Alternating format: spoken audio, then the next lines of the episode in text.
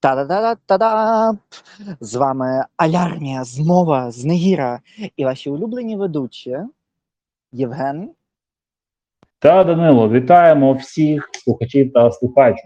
І сьогодні ми сідаємо разом за пульт керування і починаємо керувати, керувати і ще раз керувати. То що ж таке відбувається? Дорвалися Нарешті. до керування. Ха-ха-ха.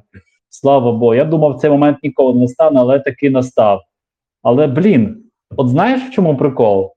Виявляється, пульт керування то не пульт той самий, який ти береш і нажимаєш на кнопку. Ось кляц, кляц, кляц. Ти кляц скінчив, нажав на три кнопки, і все тобі зійде з рук. Ні, насправді то не так. Але е, почне, спершу хотів би розповісти, чому пульт керування. Ніт. Як це ніт? Ну, от, от, Ну добре, от, я от, більше не буду додобуватися. Ми ж придумали назву подкасту. От, типу, я- я- Давай. Я, я кажу серйозно, типу, воно мені дуже нагадує пульт керування. Е, пояснюю чому. От дивіться.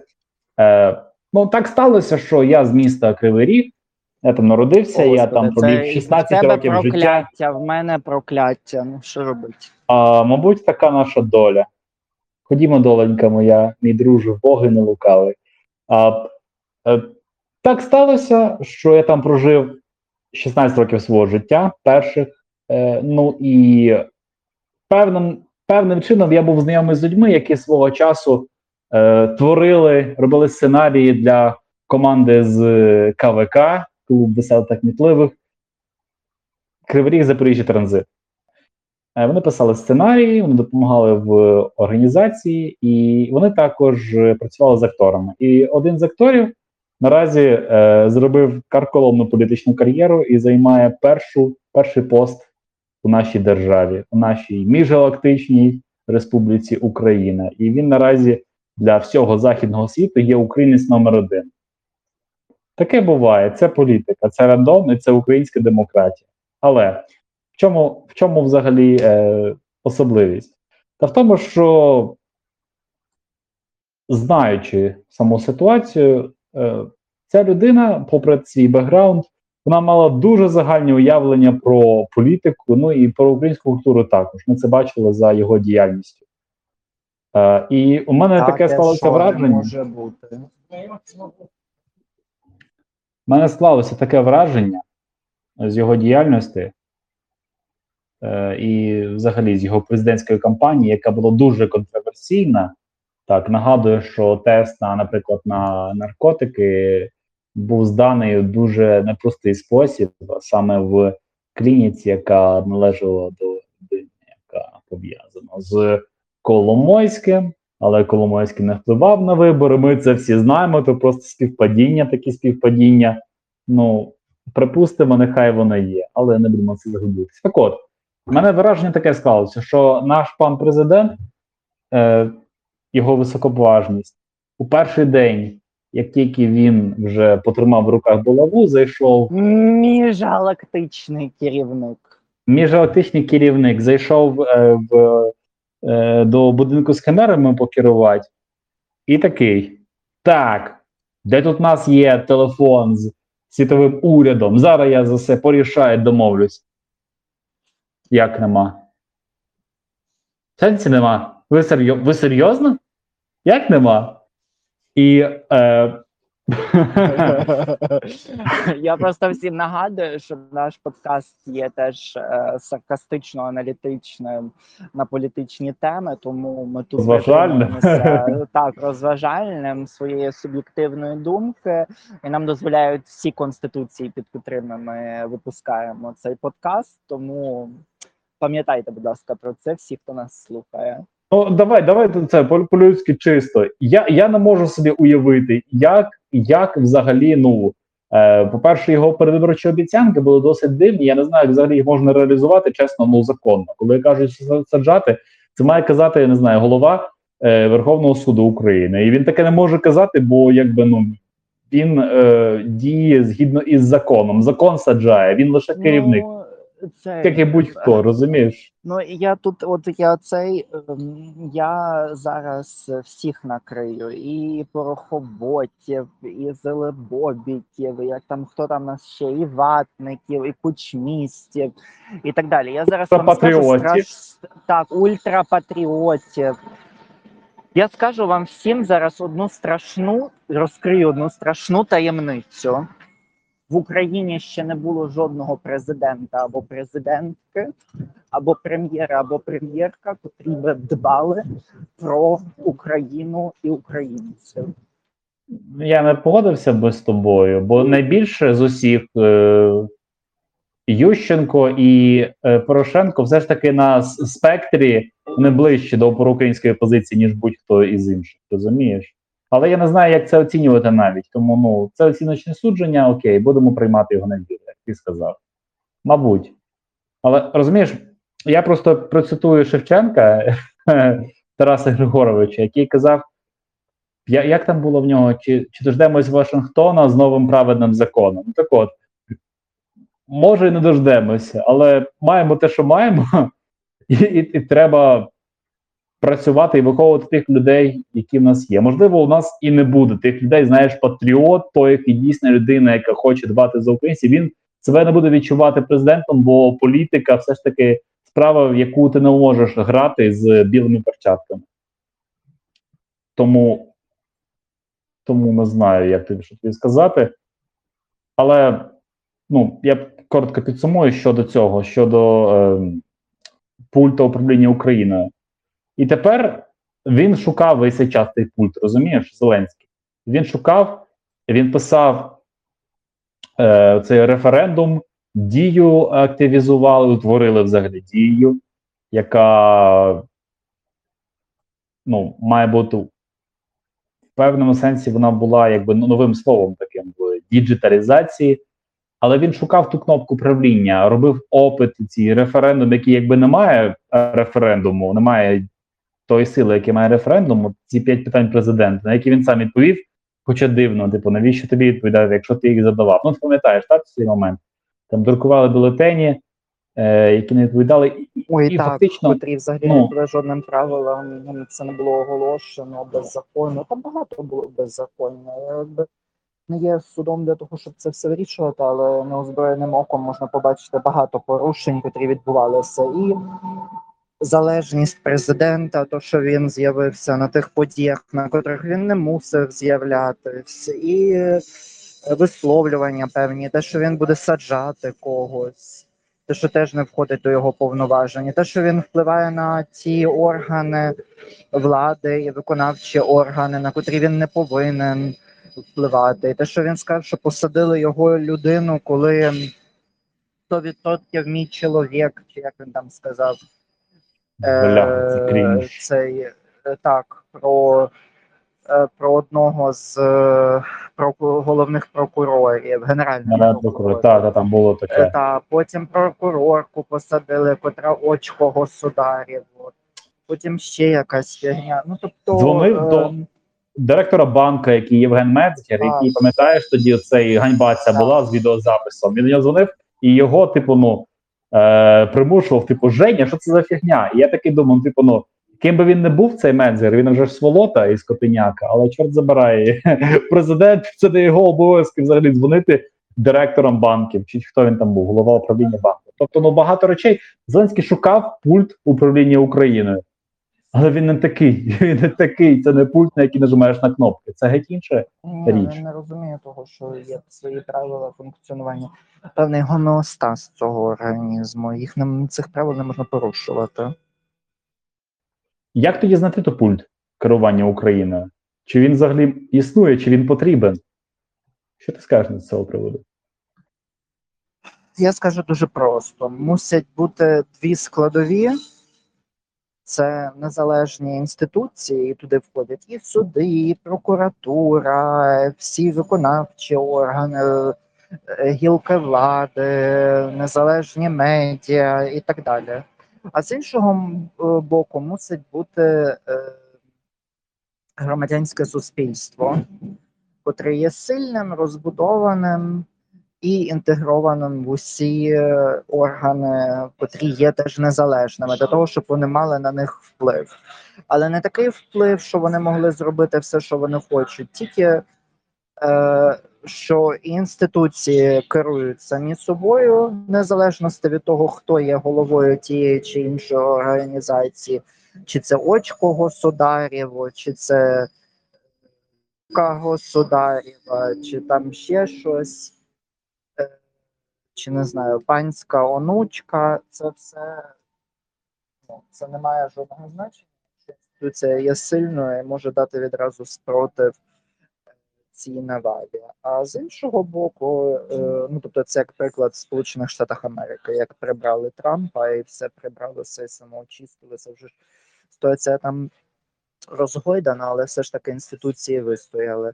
І з іншого боку, це вже ж е, елемент е, ну, громадянського суспільства, котре теж діє в нормах, але при цьому при всьому е, продовжує боротися за свої права. Повернемося до твоєї провокативної заяви щодо президента, який має діяти в інтересах України. Поясни, що має робити президент. Ну, Типу, у нас є вже ж конституція, у нас є Президент мусить виконувати конституцію. Все є основний закон нашої держави, і президент не повинен вилазити поза норми і не виконувати менше ніж йому приписано. Бо якщо що, він не відповідає на е, ці, як їх звуть, господи, прости, на петиції. А якщо щось, то він на них відповідає, коли треба. Як це було з ЛГБТ спільнотою? Там треба було пропіаритись, він відповів. А коли треба було ввести візовий режим з росіянами, е, котрий Стерненко цю петицію робив, то він забувся відписати взагалі на цю петицію протягом часу, котрий його буде був визначений. Він не повідомив людей про те, що е, відбудеться повномасштабне вторгнення Росії в Україну.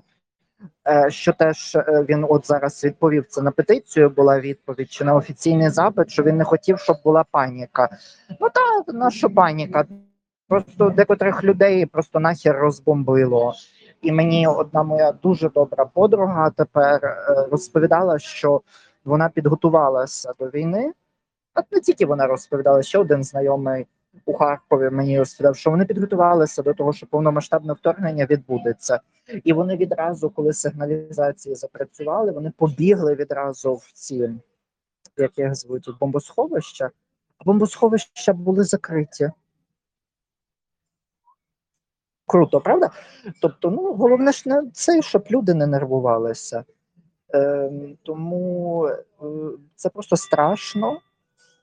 Це теж впровадить до безвідповідальності. І моя порада, якби я міг зустрітися з паном президентом, я би йому сказав, що він повинен децентралізувати свою владу, котру він зараз має, навіть у час воєнний, е, все ж таки переказати стер іншим. Тобто ЗСУ робить свої речі, він слухає, що вони кажуть, дослуховується їхніх порад, йде за ними, не намагається керувати в ручному режимі там цін, чи не намагається в ручному режимі підвищувати чогось, зменшувати, давати комусь якісь завдання, котрі виходять поза конституційну цю. І тоді він війде в історію як найкращий президент України. І ще щоб він після війни відразу не балотував, балотувався ще раз в президенти.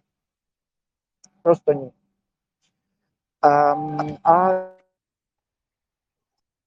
якби я міг зустрітися з паном прем'єром Шмигалем, е, я би сказав, щоб, щоб він знайшов десь свої яйця і став врешті керівником кабінету міністрів, і щоб він врешті перейшов в силу. От е, і щоб він ну, діяв теж активніше, щоб його було видніше, бо він все ж таки має робити більше, ніж президент. ну, А з іншого боку, так. Е, З іншого боку, я би зустрівся з виступив би перед всією Верховною Радою і сказав би їм, що людоньки, ви зараз пишете історію. Як ви напишете, так воно і буде зараз. І такі наслідки ми будемо розгрібати. І ті помилки, котрі ви зараз зробите, це будуть смерті тисяч, а може і мільйонів українців і українок. І кожного разу, коли ви натискаєте на ваші кнопки, чи намагаєтеся заробити гроші на смертях, пам'ятайте, що Україна це не Росія і не Білорусь. Якщо в нас суди вас не дістануть, то вас точно дістануть громадяни України. Як вже було неодноразово. Так. І останнє е, я би звернувся до діаспори, котрій ми всі маємо бути зараз безмежно вдячними перед повномасштабним вторгненням. Кожна десята гривня була переказана з-за кордону. Я би сказав всім, що пам'ятайте, що це маратон. Нам його ще дуже довго е, бігти, аби перемогти.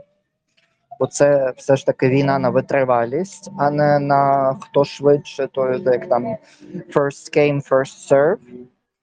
Тому готуйтесь до цього, розраховуйте свої сили, не сваріться між собою, якщо немає якихось фундаментальних розбіжностей. Ми зараз всі йдемо до перемоги, критикуємо один одного конструктивно, спонсоруємо Україну, просуваємо культуру, просуваємо підтримку далі і санкції, і йдемо до перемоги.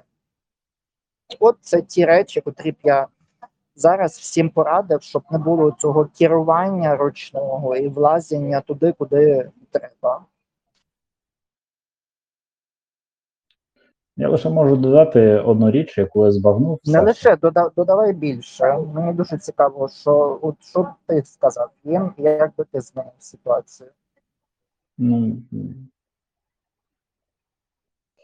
а, ну, по-перше, щодо президентів, скажу так: е, гасло армія, мова віра, воно було на часі. Але як виявляється, українське громадянське суспільство не було готово до прийняття цього гасла. І слухай, ми чудово розуміємо, які тоді були дебати. Я пам'ятаю парад, до якого готувалися е, мої товариші по службі е, парад, який потім відмінили, але все одно проходження там не було зрозуміло, чи буде парад у 19-му році, бо він мав е, відбутися після інаугурації і казав, навіщо той парад? Він треба, але все ж таки виявилося, що він треба.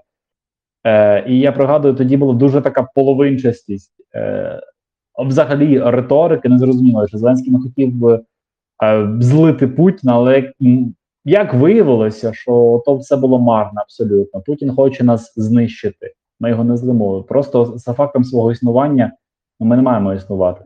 Тому і щодо Зеленського, ну мені не що сказати. Я скажу що одну річ, як тоді, свого часу, коли він був е, коміком, і коли він був людиною ну, досить е, посередніх, по посереднього розуміння політики і української культури, зокрема, е, так зараз він вже ж перетворився на такого супер-русофоба, батька нації, self-proclaimed і так далі. Вже ж для заходу він є перший українець тепер. Він є, якби ну не, не, за фасадом вони не помічають наших внутрішніх проблем.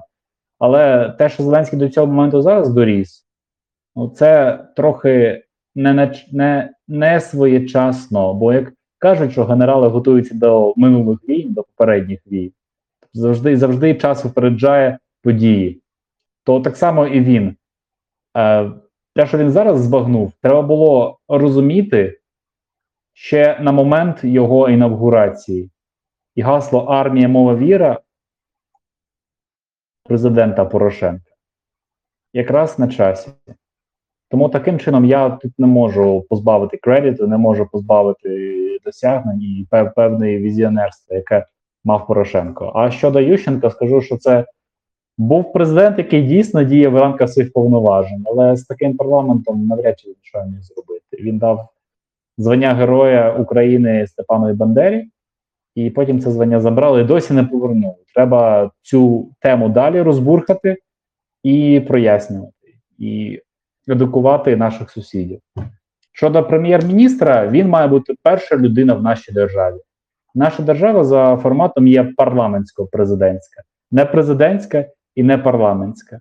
Парламентсько-президентська це така змішана форма, але уряд має дуже багато роботи, і прем'єр-міністр має бути такою дуже публічною фігурою, не фігурою з повноваженнями. І те, що ми бачимо, ну не буду говорити вже його біографії, бо він ж таки був у приватному бізнесі, в приватному секторі він працював.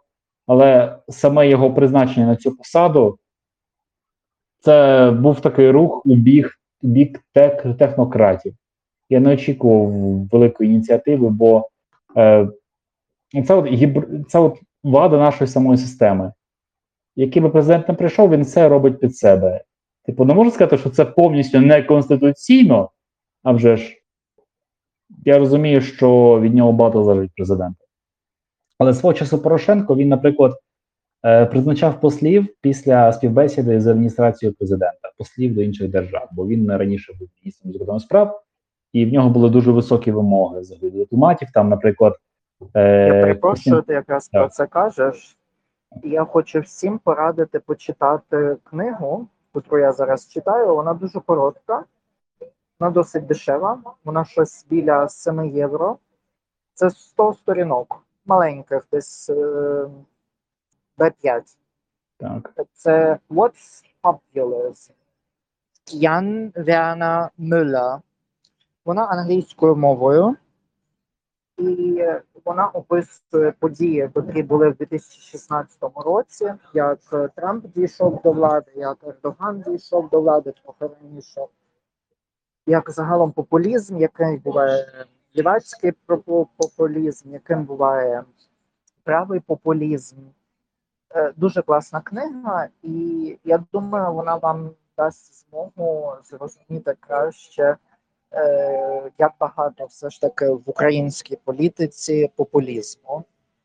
На превеликий жаль. І потім, як мало щось робиться, або якщо щось робиться, то потім все не щоб зробити краще, а просто щоб все переламати.